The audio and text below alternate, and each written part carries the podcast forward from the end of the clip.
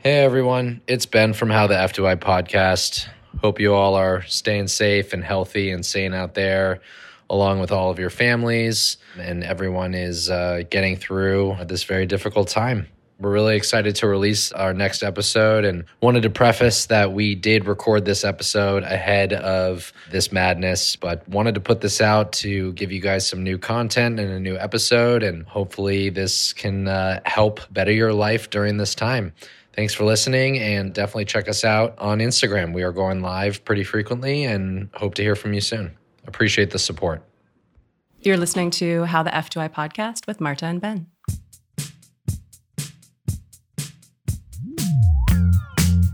All right, Ben. Marta. We are back. We are back. We are back, we are back. Season two. Still. season two, still, still season two. Season two is the longest stretching yeah, season it really two. is. This one we're, ex- we're really extending. Really extending season two. Um, apologies, friends and family and listeners. We've just been living little life. bit busy. A little bit busy, a little bit busy. So we apologize for the gap in episodes. We are working to get more to you very, very quickly. So thank you for your patience. Yep, we really appreciate it. I mean, everyone has been continuing to tell us about the podcast, listening to the podcast. It's pretty much what's keeping us motivated to keep recording. We have Jack over here. We're in Oakland. We're in Oakland right now. my Jack, cat, the- my cat Jack Marta's cat. is climbing in our guest jacket. Yeah, he has no problem. I guess Just getting right up in there.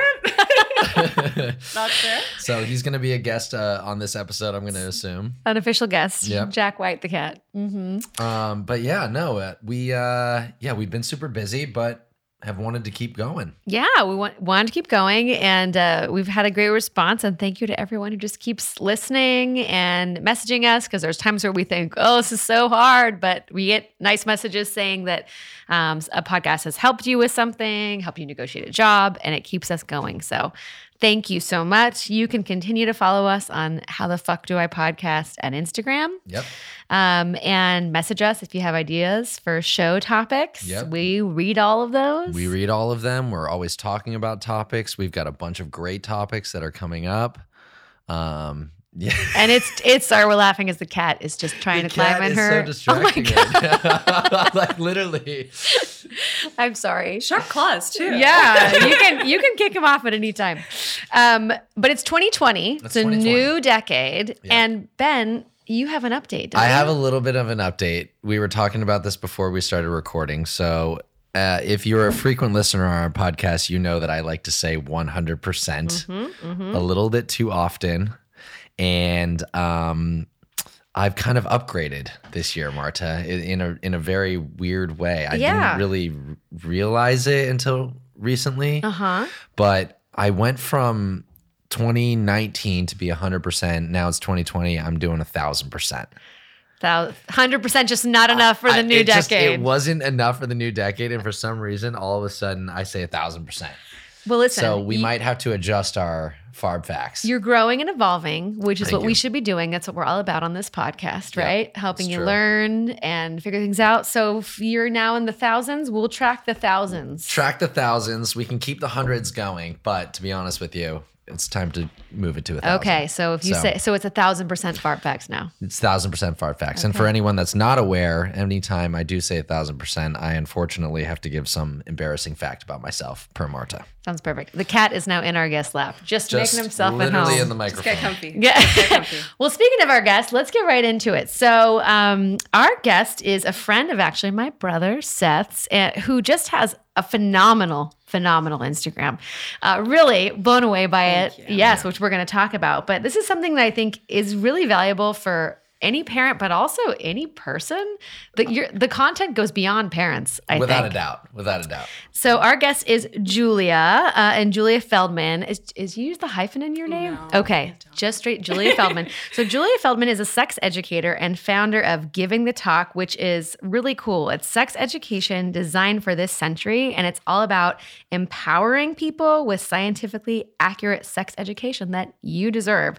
Um, and Julia really believes that by equipping people of all ages with knowledge and skills, they have more healthy bodies, they understand intimacy more, have better relationships. Um, and I just think that's super cool. Yeah. And it's such a hard topic to really talk about with Indeed. people. So Indeed. we are happy to have you, Julia. I'm so glad to be here. And glad you're cool with cats because my cat is now really just. I don't think that's a choice at this point. Yeah. We can talk about consent, It's- and you, yeah, you if you don't consent to this, you can keep I, my body language is clearly indicating consent, and I would articulate my boundaries if I wasn't comfortable. well, we're happy to have you here. Thanks for your patience with my cat. Um, so yeah, let's let's talk about you know you tell us where you grew up, and we are curious if you know sex was an open topic in your house growing up. Yeah, um, I grew up here in Oakland, California, born and raised, and um, I am a child of hippies. And we had a lot of interesting books in my house growing up um, The Joy of Sex and Where Did I Come From and all these classics. And there really wasn't any shame about bodies or sexuality, but there wasn't any conversation about it either. It was totally okay for me to take whatever book I wanted off the shelf, but my parents never initiated any conversations, and that just didn't really happen. Um, I was just kind of left to figure it out on my own, which I think is how a lot of people do. Fortunately, I had better tools to figure it out than a lot of people, but I think that's a pretty common experience. Even if you are provided with sex education um, from your parents or from school, usually it's lacking in a lot of ways, and we're left to our own devices to kind of scramble and figure it out on our own.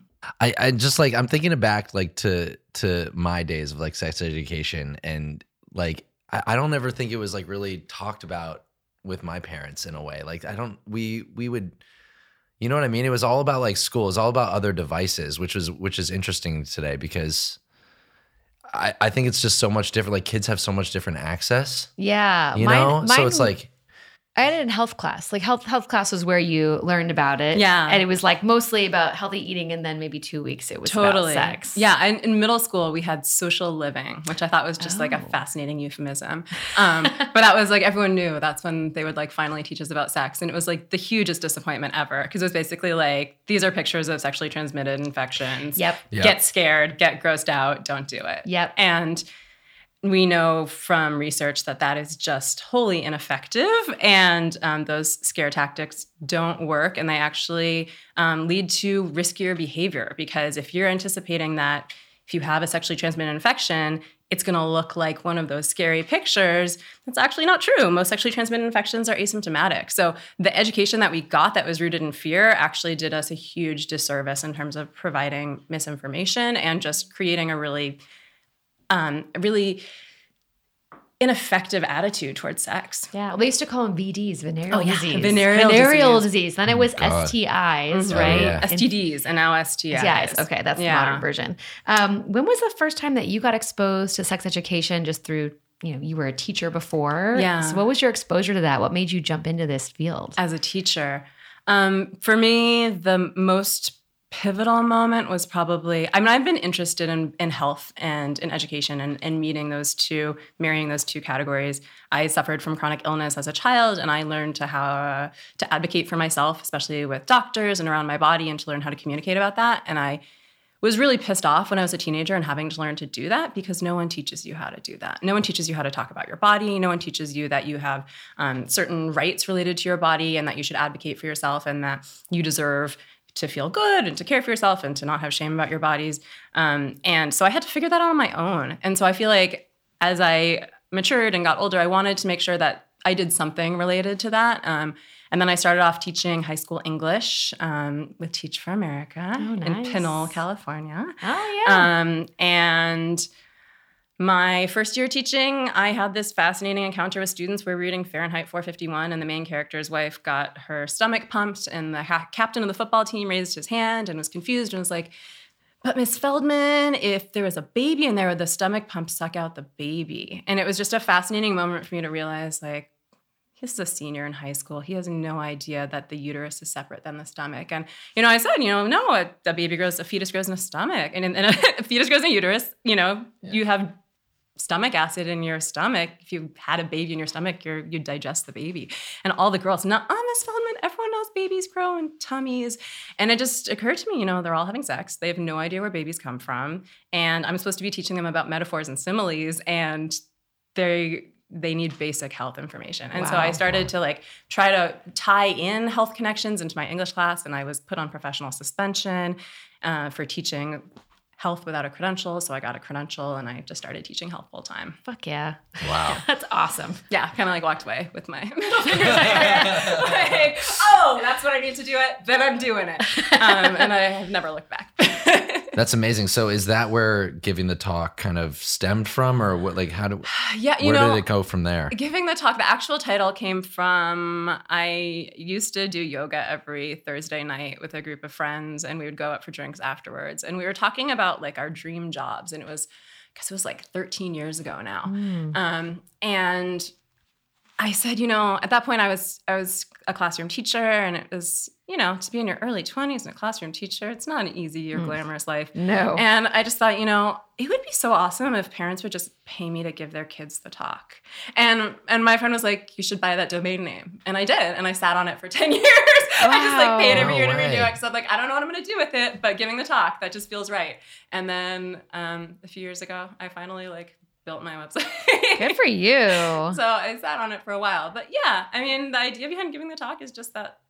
I mean, it's a misnomer. It's not one talk. It's a whole series of exchanges and conversations, and um, and we all need them in our lives. We all need lots of different talks, right? That's what your podcast is about. Absolutely. Totally. So figuring out what's needed and then finding a way to do it that feels authentic and, Yeah. and effective. Absolutely. And you know, why do you think there is so much misinformation out there? Going back to your story, right? What Yeah. I mean, our culture has a really toxic relationship to sexuality and a huge misunderstanding about what sexuality is. When we think of sexuality, we think of sex and we think of people like putting a penis in a vagina or a vulva, and that's our notion of what sex is. And if we take a step back and understand that sexuality is actually a huge part of our identity, it begins even before birth and it extends through the lifespan. It's not just about sexual intercourse or sexual activity with someone else. It relates to intimacy, it relates to boundaries, it relates to healthy relationship, it relates to anatomy and how you understand how your body works. It's so multifaceted that when we think about sex in our culture and we think of it as something being really graphic and explicit and not appropriate for kids, we're just doing ourselves a huge disservice because if we could reconceptualize what sexuality is as just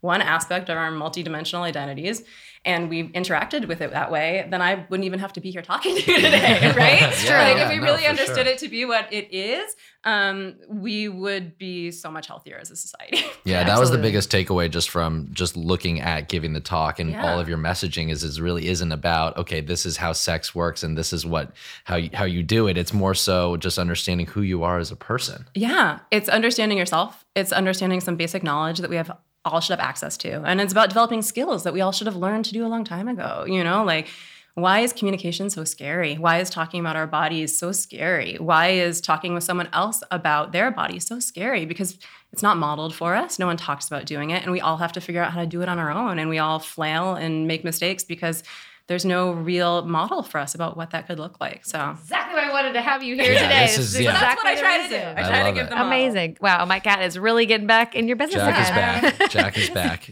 I don't know. He really he's really into it. I must get a picture of this for our I, mean, social. I just smell like vanilla because I bake all the time. So you must really love vanilla. well, I guess, you know, going into it, so like you said, there's not really a model for this. Yeah. We should have had this a lot earlier. So, you know, what is the age you should start talking to your kids about sex? oh, I mean, that question in and of itself makes me want to like take a 10 steps back and explain, you know, like what's what's the age you start talking to your kids about eating food?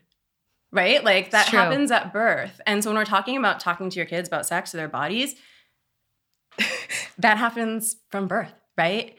From the second your child's born, you're teaching them about intimacy and affection and love, about feeling safe, about feeling cared for. You're modeling respectful relationships. You hopefully are talking about anatomy in an accurate way. Um, you're communicating boundaries. You're letting them express their boundaries and you're respecting them. So, all of those nuanced interactions that you have with newborn babies start to develop the type of relationship to talk about intimacy and bodies and relationships later on. So it's not even about really talking per se. It's also being a model, demonstrating Yeah, like you know loving your partner in front of them, showing care, like that. That all of that gets kind of sucked in. Absolutely. Yeah. And talking about that explicitly too. Like, what do you like about your partner? Let your kid know that. You know, like, you know, my partner, your your daddy makes me feel like loved and respected or cared for. You know, like Listen, son, your mom is hot. Okay, I'm sorry. I'm just gonna say it right now. Total babe. there we go. Says a guy who has no kids and doesn't have a partner. So take it with a grain of That'll salt. come back to haunt you later on. Yeah. Okay, fair and enough. it's All on tape, so Well, we this is why we're learning. no, I, I think I think that makes sense though. Just like modeling a healthy relationship, Yeah. love and respect very I mean, early on. It's a You're shift right. in mindset. Instead of like, how do I have this one challenging conversation? It's how do I establish a relationship with my kid where this isn't, it's a non issue, where it's just part of what we talk about and it's part of the culture of our house. And it isn't something that has to be a scary conversation because we can talk about things without fear. You Yeah. Know? So do you feel like for a parent it's it's rather than waiting for for your child to ask about those kind of things, more approach it so in just a manner of like directly right away almost in a way. Yeah, I mean, I mean, when you have a baby, you're changing their diaper. You're gonna, you know, I'm wiping your butt. You know, like, oh, that's your penis. You know, like just introducing that language. But as they get older, yeah, I mean, you can't leave the onus on the child to initiate the conversation because we're all living in a culture that's so steeped with shame and stigma about sex that it's very likely that your kid wouldn't bring it up because you haven't brought it up Yeah. and they're watching you lead by example. If you're not talking about it, there's probably a reason for that. Why is your child going to initiate a conversation about something that they think you are avoiding talking about? right. you have to initiate it and it's subtle you know like you're listening to music you're watching a tv show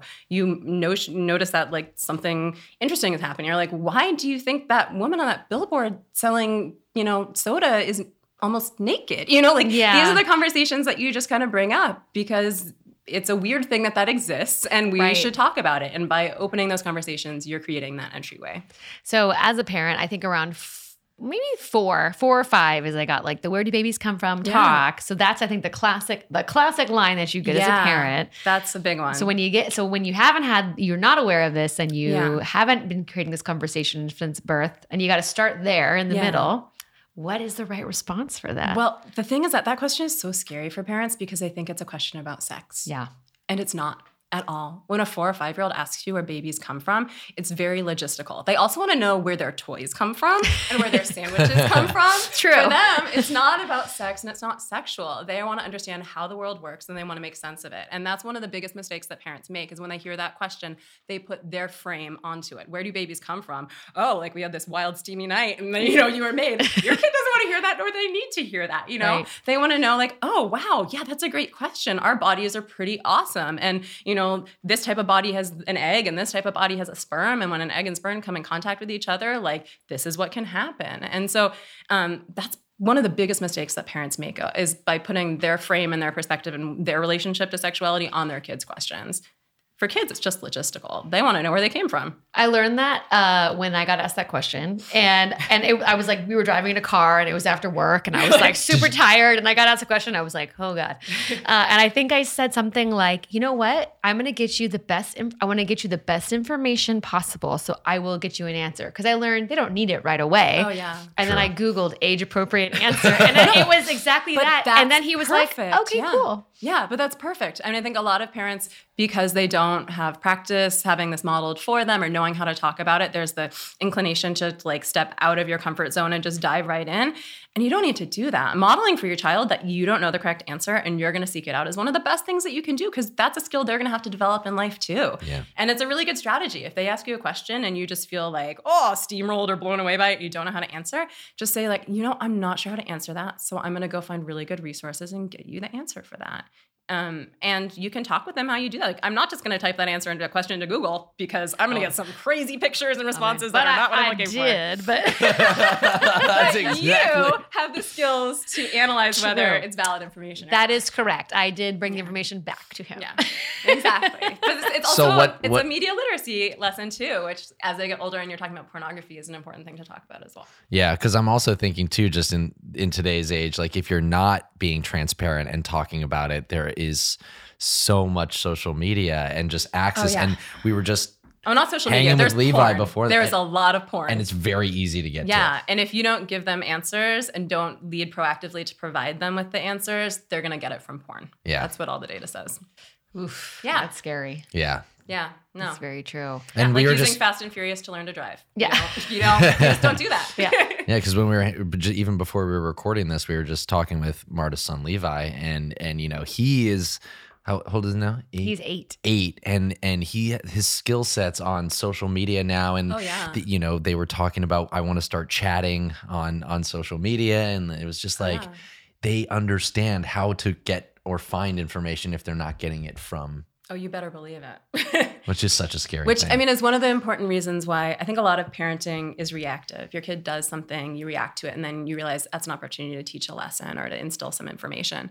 Um, but when it comes to sexuality, you have to be proactive. You have to think about what is what is the message that I want my child to take away from this? What are my hopes for them and their identity and their relationships and their in their life, and how can I help them cultivate that? And it really requires being proactive in a way that most people um, are scared to be. Yeah, absolutely. Um, you know, one of the things I love about your curriculum is it's all about removing stigma around bodies. And there is just so much body shaming that exists. I mean, growing up as a child of the 80s, it's just all body shaming, everything yeah. in media. And I think there's a lot of a lot more awareness than there used to be around it now, which is great. But you know what, you know, what's the best way to remove stigmas at an early age with with kids? Um, that's a really good question. And my initial reaction is to not create any. We're not born ashamed of our bodies. You know, we're not born ashamed of our sexuality. That's a learned behavior. And so, as a parent, if you can start off by modeling comfort with your body and being really intentional about how you talk about your body um, and how you talk about their body and how you allow your pediatrician to talk about your child's body and weight and and how they interact with their body, then um, you're starting them off on a much better foot. I think so much of parenting it has to do with correcting mistakes that we've made because we are flawed people and you know we do our best and mess up a lot. Um, but initially, it would just be modeling the type of relationship you want them to have and not um, replicating the shame that you were raised with. Wow, that's a great, it's a great tip. I think just so many just early takeaways from this conversation is just modeling and really modeling things really early. You don't even think about just your relationship. How do you talk to your partner? Modeling, not criticizing your body in front of your kids. Look in the mirror and say something nice about yourself. What, Oof. how powerful would that be good. if you saw your parents look in the mirror and saying, "Wow, I look really beautiful today." oh, You makes know? me want to cry. It's, it's just so yeah, true. yeah. it- It's it's awesome. It, it's just it's a lead by example. Like at the end of the day, you know, it's like And it's how- really cathartic for us too. Yeah. You know, like if you actually take that on and decide like it's my responsibility to model this for my kids, so I really need to do it. Because I think that's something that a lot of parents want to do. You want to have a healthy relationship with your body. You don't want to feel ashamed of yourself. How do you do it? Well, if you have a kid watching you 24/7, you just have to do it. yeah, And and how healing is that? To have to really challenge yourself to do it. Super healing. yeah. Very, very smart. So in this in this uh, new era of Me Too, Yes. um, you know, how how do you you're you're posting a lot about consent right now, and one of the Yeah. one of the things that I learned from consent is even if something already has happened, you can still pull your consent back. Oh yeah. So, can you tell us a little bit about this? Uh, you know, how you teach kids in this new Me Too era about about consent? Yeah. I mean, I think one of the really powerful realizations I had, especially when I had my own kid, was the extent to which we don't respect children's boundaries at all. As parents, we really believe that we have the ultimate say. And in a lot of ways, we do, especially when it comes to their safety and their well being. But there's a lot of ways in which parents just assert authority over their children kind of in unnecessary ways because we think we have to socialize them to um, to to respect adults or to um, fulfill a certain role that's expected of them in society. But if we actually just allow our children to practice asserting their boundaries and we really let them do that, then you're starting from a much better position. You know, if your kid doesn't like to be tickled, don't tickle them. You know, ask for permission before you tickle them. And if they say no, respect that. Ask them what type of veggies they want for dinner. Give them opportunities to consider, hmm, what do I feel like? And make an opinion about it. But just kind of creating these very realistic, lifelike opportunities for them to assess their emotions and then assert boundaries establishes that as just expected behavior. So then when they're a teenager and someone's asking them to do something or if they want something, they actually have the practice of being able to check in with themselves and decide that. If you're a kid whose parent has always made lunch and dinner for you every day and decides what you eat and helps dress you and figures everything out for you, you don't have practice learning how to assess your own wants or needs or boundaries. And then when we're expected to do that in really scary, intense situations, it's really hard to do. Yeah. Right. So the more you can just normalize that behavior early on, and then it just becomes expected later on. That makes a lot of sense. Yeah. And you're right. I'm uh, I'm like, well, I probably am probably like, you're eating this. Like I totally do that now. And, and that's fine to do. But it's also like if No. you have carrots or cucumbers in the fridge, ask them which they want. No, you know, it's Like, so smart. It makes complete sense to But you and Tony also are really good about Levi when you're having, you know, like your discussions. You do let Levi speak for himself. We and, do. like, this is true. know, this so is true. Yeah. Don't don't put yourself. Oh, down I know. Too I hard. was just like, oh, I could, I could do that a little. But yeah, more, it's I think. interesting because like I always think about it. Obviously, I don't have my own kid, but I I always try to just like like kids are the most honest people. Like they'll just say it straight. They have no filter. It's just real. And I always just try to treat them as I would, you know, Julia or you, Marta. Yeah, like it's just like that they're just kind of adults too. Yeah. Cause like I'm a kid. You are a giant I'm man still child. This a, is I'm true. a man child kid, as Marta would say for sure. Yeah. But yeah, it's just like we're all kind of like human. And so obviously they don't have the experience yet. But if you, you know, to your point, like treat them as they were another person, adult, you're model, right, model instill. the interaction that you want to have with them and they'll rise to the occasion. Yeah. You know, if you expect that they can't make decisions for themselves, they're never going to get practice doing it and they're not going to be able to do it, right? I think your point too about just if like asking first, like, do you want to be tickled? Like, or even we were we were raised in this culture of like you hug everybody, like you don't have to hug Yeah, everybody. Exactly. Like that, when it's you time know? to say goodbye, pick the way that you want to say goodbye. yeah. Do you want to do a high five? Do you want to do a hug? Do you want to tickle? Do you want to, you know, do a kiss on the cheek? But you know, handshake. I know a lot of kids that do handshakes. You know, do you do you? Yeah. But giving them the opportunity to assess what they're comfortable with and then apply it is just a really powerful experience for us all to have, right? Absolutely. I'm sure that we have all hugged or kissed people or family members or, you know, individuals that we did not want to when saying goodbye because it's just what's done.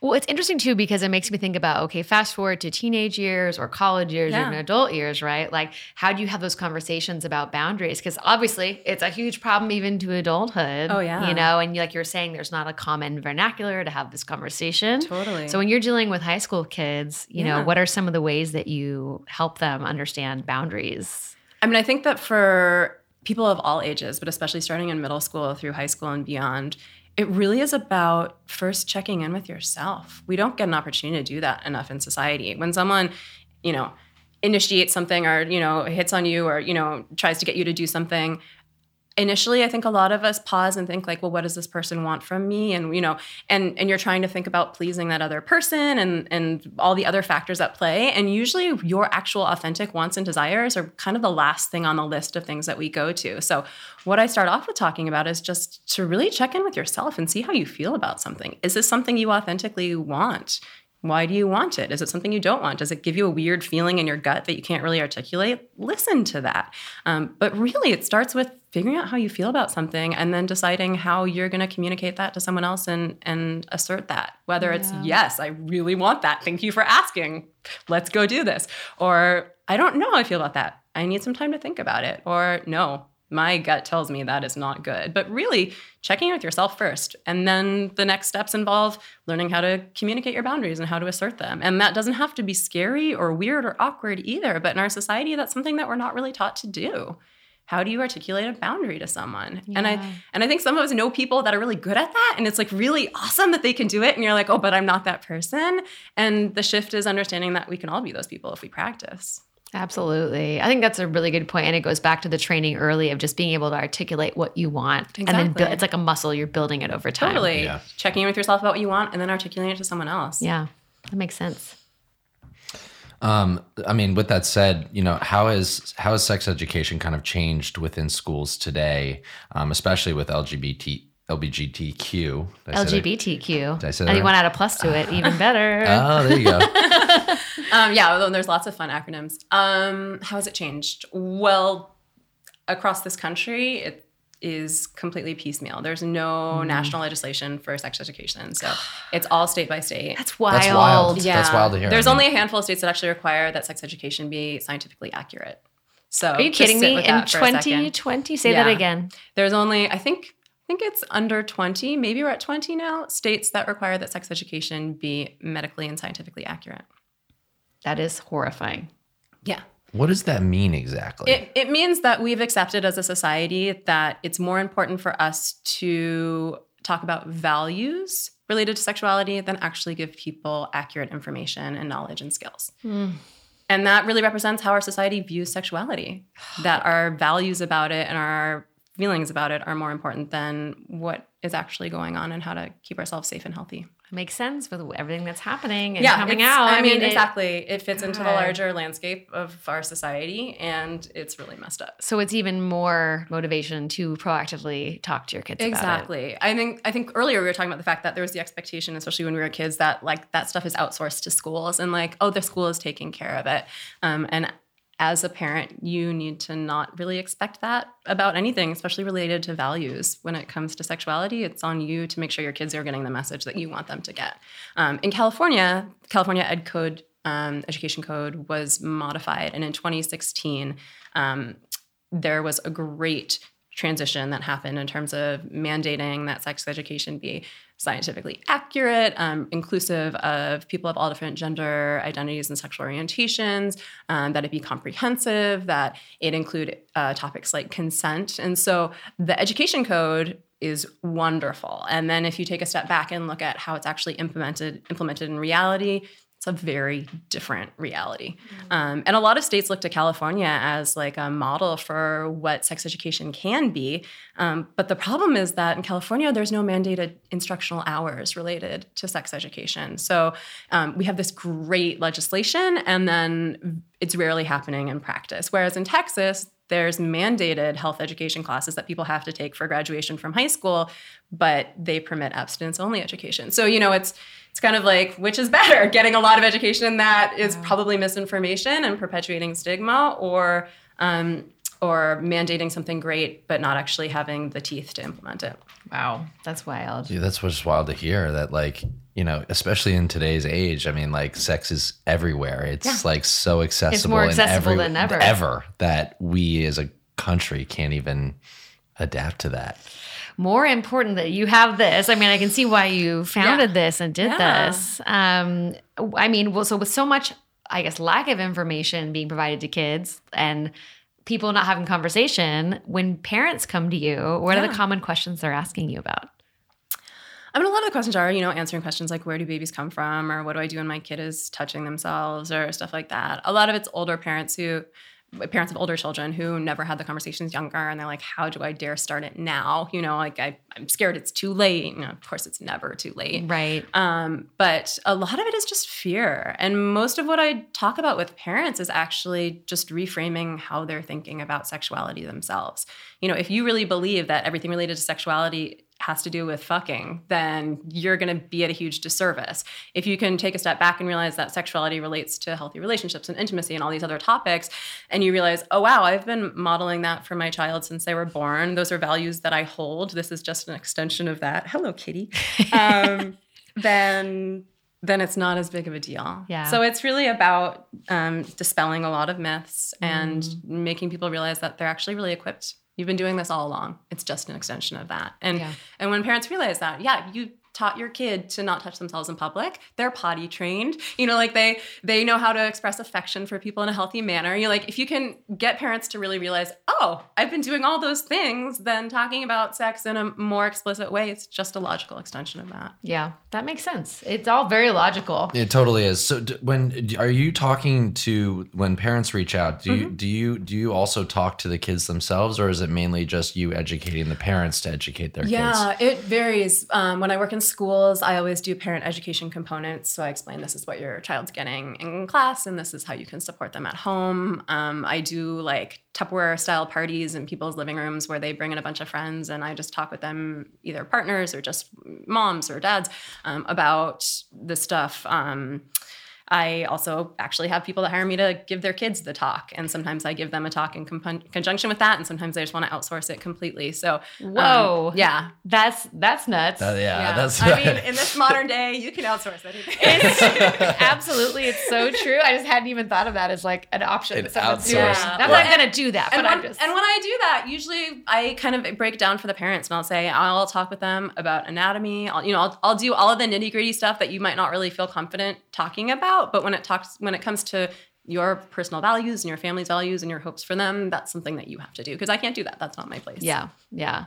Um, well, one of the best, I think, resources for your whole brand and what you do is your Instagram account. It is incredible. Yeah. Ben is obsessed with your Instagram account. uh, yeah Loves I, it. yeah I- I'm flattered. so who does the art The art is um, varied. I source it from lots of different artists. Yeah, it's really creative. Thanks. Yeah. I yeah. mean, what's so great about it is it's not just for kids. I think it's of all ages. Yeah. You know, how do you think about the content for that? Is that just an extension of what you're teaching? You know, I'll get questions from people. It's an extension of what I'm teaching. It's just what I believe people ought to know. Um, and when I'm writing it, I really am writing with the goal of it being able to be. I mean, on Instagram, you're supposed to be something like 13 to be able to join Instagram, or 12 or 14, something Mhm. like that. Yeah. And my goal is that I want people that are that young to be able to read my posts and get information, whether it's about something like consent or something about orgasms. I feel like this is information that people need access to. And I fundamentally believe that if someone is seeking out information about something, then they're old enough to learn about it. Yeah. Um, and there's lots of different ways to learn about things. And I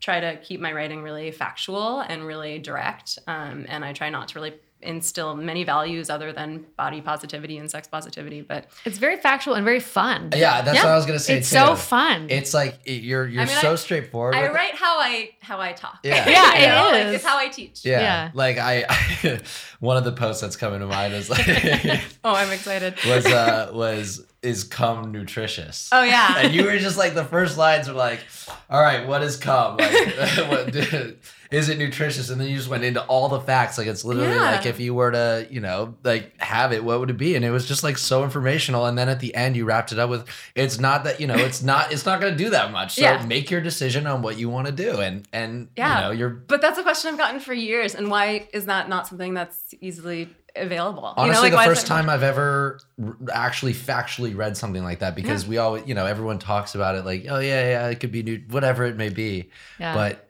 Yeah. to actually see it written down on paper, you now I, you think about it differently. and with a fun infographic or a fun yeah, Yeah, illustration exactly. yeah, Yeah. I, it's it's such a great resource so if, if you all want to learn more you should definitely check out giving the talk on Yeah. instagram It is Thank just phenomenal Yeah, it's definitely worth following Yeah. for sure. and speaking of i guess where can people learn more about you and giving the talk i mean instagram Yeah. obviously we can't plug it Instagram's enough The best. go check it Um, out it's amazing I've got a website that needs an overhaul, so maybe don't go there. don't we all have a website that needs an overhaul? Um, yeah, I'd say Instagram is the best way, um, or just email me, and I'm happy to follow up. But and what's yeah, your email for those listening Julia at givingthetalk.com. great Amazing. And then I w- we should also point out that when we first started talking to you um, was a couple months ago, maybe. i mean it was at least like six months It was ago like six- no, no, no, that's, no, on, that's us on us for sure. But uh, I think you had five thousand followers, and now you're up to seventeen thousand. Over Yeah. 17,000. 17.6 today. Oh my god, that's amazing. That's incredible. It's um Instagram's a trip. It is. It's um it's fascinating that social media has the ability to kind of um, validate you in a way and like make you um, legit in a way that you might not have otherwise been viewed. yeah. Um, and so that's kind of like a love hate relationship. You know, I've been doing this work for over a decade, and then I start my Instagram, and suddenly people are like, "Oh, you're a professional," and I'm like, "I've been doing this all along." yeah Um, Uh, this has been Wait, awesome. I have one more question. go- though. go, yeah, Ben, Before go, we Ben. get to the speed round. Um, okay, so have, Ben has well, so 'cause many I'm just so questions. curious. the way Like, you said that made me a little worried. no, no, no. I'm. I want to know. Have you ever gotten thrown like a curveball, or like just like what is like the weirdest question that really kind of was like, Oh, that's a good one. you know what I mean? Where you're just like, Weirdest whoa. Ah, nothing really phases me. I mean, she seems pretty calm. I, that's what I'm saying. Is like you know, and yeah, no, I don't really. or a question that you were surprised that someone didn't know. Or that's probably every day. Oh, that's every day. I was talking to a 40 year old woman that didn't know she had two ovaries. Like, Wow. this is, yeah, people don't, there's really basic information people don't know. So, no, at this point, nothing phases me and No. nothing surprises me. It's more just motivation to keep doing what I'm doing. Well, Yeah. it's super important work. I'm so glad that your handle exists, that you're out there Thank you. providing Yeah. accurate information. I think just so many strong takeaways around just modeling behavior early oh, and Oh, yeah. just proactively. It's kind of how you talk about owning your own narrative and anything else. Like owning that narrative, why wouldn't you own the narrative around sex and body positivity Yeah. with your kids? Exactly. Figure And out, yourself. Figure out what your values are. Take some time to really consider that. You know, if someone asks you like, "How do you talk to your kid about religion?" That's going to depend based on what your religion is and what your opinion about it is. But really take some time to figure out what you care about and what you value, and then just model it. It makes complete sense. It does. And if you have questions, you just go to her Instagram handle. It's Yep. all there. It's all there. Go are you answering DMs? Like, are you? Oh, yeah, oh, if I did just do. hit you DM? Like, I mean, I'll go through phases with it. Yeah. I, I get a lot of dick pics and I get a lot of inappropriate stuff. Oh, in I could see that. So, um, it you know, my my husband gives me a hard time because I try to respond to every single question because I believe every question deserves an answer. And then I get fati- I get fatigued at a point where I'm like, Yeah. I'm just so tired of being disrespected. I, Yeah. I have to assert my boundaries as a professional. But yeah, I do love to answer people's questions. do you do you get haters? Do people like? Do people kind of look at this as like, why are why are you putting this information out there? Or? You know, no, I've never gotten resistance from that. I get resistance from people that, um, when it comes to like nuances in language, or they think that I, I'm not being as inclusive as I could, and I have a lot to learn, and I'm always happy to, you know, to to stretch and grow and try out new things. But no, I've never had anyone just flat out tell me that you know what I'm doing isn't needed or not important. That's great. Well, it's obviously very needed. Yeah, We're only without 20 a doubt. schools in the country, Yeah. making sure that people have factual, you know, information. Yep. Okay. Are you Let's- ready for any more questions before we go into speed round, Ben? I want to make sure I you know, get I all appreciate your that, questions. Marta. Thank you so much. I'm ready for the speed round. All right. Do you want to kick it off? Sure. So these are quick, quick answers, just, you know, Okay. fun, lighthearted questions. I'll questions. do my best. All right. All right. Are you ready? Yes. Okay. What do you think is the sexiest part of the body? The whole body. I mean, I don't have a quick answer for that. My long answer for that is the whole body because everyone's um, sensory nerve endings are mapped on your body differently. So the way one person experiences pleasure is completely different than another person. So that's going to vary from person to person. You pick your body part. Good answer. What's your favorite sex or body myth? Or just funny. It doesn't be favorite. My first year teaching sex ed, I had this student who really believed that um, Mountain Dew would reduce your sperm count enough so that you couldn't get someone pregnant. And he believed this so adamantly that we actually had meetings with his parents and the school counselors because he thought that me shutting him down and saying that wasn't accurate was um, was wrong. And, and he really wanted to school me on that. So just so we all know, Mountain Dew is not an effective method of birth control in any way. Consuming it, douching with it. Oh God, don't do that. That really, any strategy. horrible. yeah, I'm telling you, high schoolers have some fascinating notions about sex that we need to, you know, remedy. Never heard that one. Have you? Mountain Dew? Mountain Dew. Yeah. Well, that myth for sure. When I was growing up, I've we- never heard We that always one. had talked about that. It was like, oh, like we Yeah, would make not fun of each other. Like if you drink Mountain Dew, this will happen. That never traveled to Napa, California that I know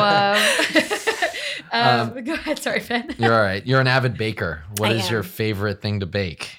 Oh, I just like to make delicious food. I mean, I make chocolate chip cookies constantly. I'm not.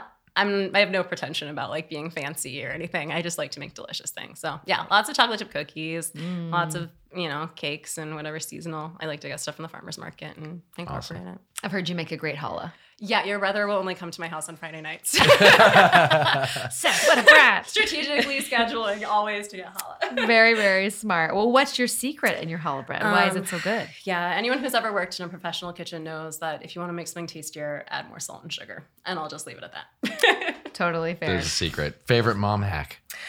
oh, favorite mom hack. Yeah, um, when you're making dinner and your kid is hungry and complaining, just give them veggies because they'll eat them because they're hungry. So I offer veggies first when they're ravenous, and then I'll give them the goods after that. I do that hack as well. Really? That's Yeah. a good one. Uh-huh. Just hand them a Because they're just so hungry. They'll totally, they don't even know what they're eating. I'm like, okay, all your veggies. There done you and go. done. That's Done and amazing. done. Um, what's your favorite piece of advice or best piece of advice you've ever received?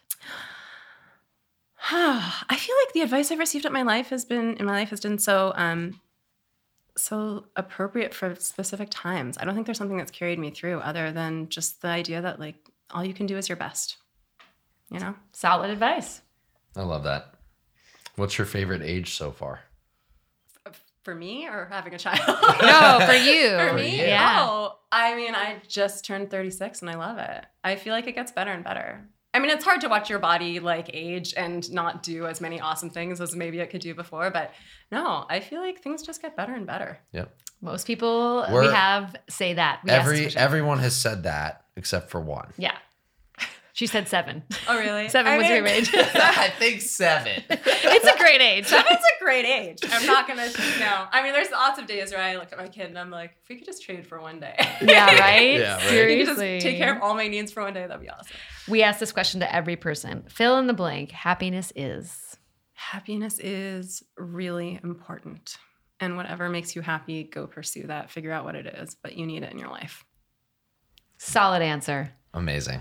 Amazing. Well, thank you for being with us. Yeah, Julia, this was absolutely Oh, amazing. I pleasure. Worth the wait it. for so many months. Without oh my doubt. god. Without a Uh, doubt. keep people on ice for a while. Yeah, no, I mean, there was so many great takeaways from this. I feel even just beyond just sex education, you know, just about finding yourself and and uh and you know, figuring out who you are and then taking that and understanding that and communicating that whether it be to your friends or your kids. It you know, it it almost is like this universal, Absolutely. you know, this universal feeling that you need to practice that you need to find. Yeah. So Yeah, I think the the boundary, just continuing to practice boundary setting, is Oh, such yeah. a great takeaway that you start early with your kids, and you just everyone can continue to practice that as they become adults. And obviously, in the corporate world, we need a lot of that more. Yeah. Yeah. I mean, it's a work in progress. You know, again, we all flail, but you're not going to get good unless you practice. Yeah, not knowing all the answers, you know, like you said, you know, being able to communicate, I actually don't know. I will find out and get back to you, you know, I think is another really important thing of just,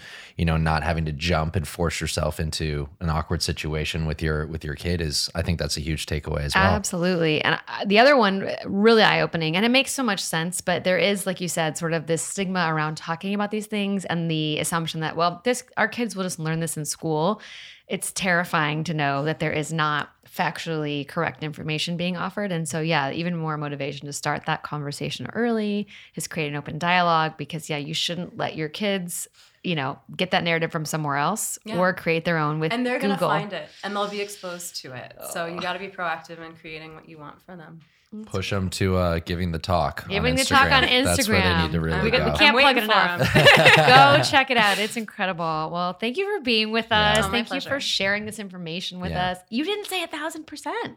Yes, I I didn't. Oh, this no is facts. we're gonna have to that mean this wasn't good? No, he's he's been weaning himself off. I really have. We're gonna have to surely. change this format. I I don't know. you know, you you, You evolved and to pivot. grown. Yeah. I mean it's Things good because it's good because it means Ben's grown. That's this whole podcast is about learning and growing. there we go. Yes. Success. It So is. on one hand, I'm very happy for him. Selfishly though, this is really fucking with our format, Yeah, Ben. It is, and also like You need I a new have gimmick. facts now. Like I have a list of facts to like give that are Well- all of my all of my fart facts have been um, in the bathroom. Oh, So I know you're just dying to hear those.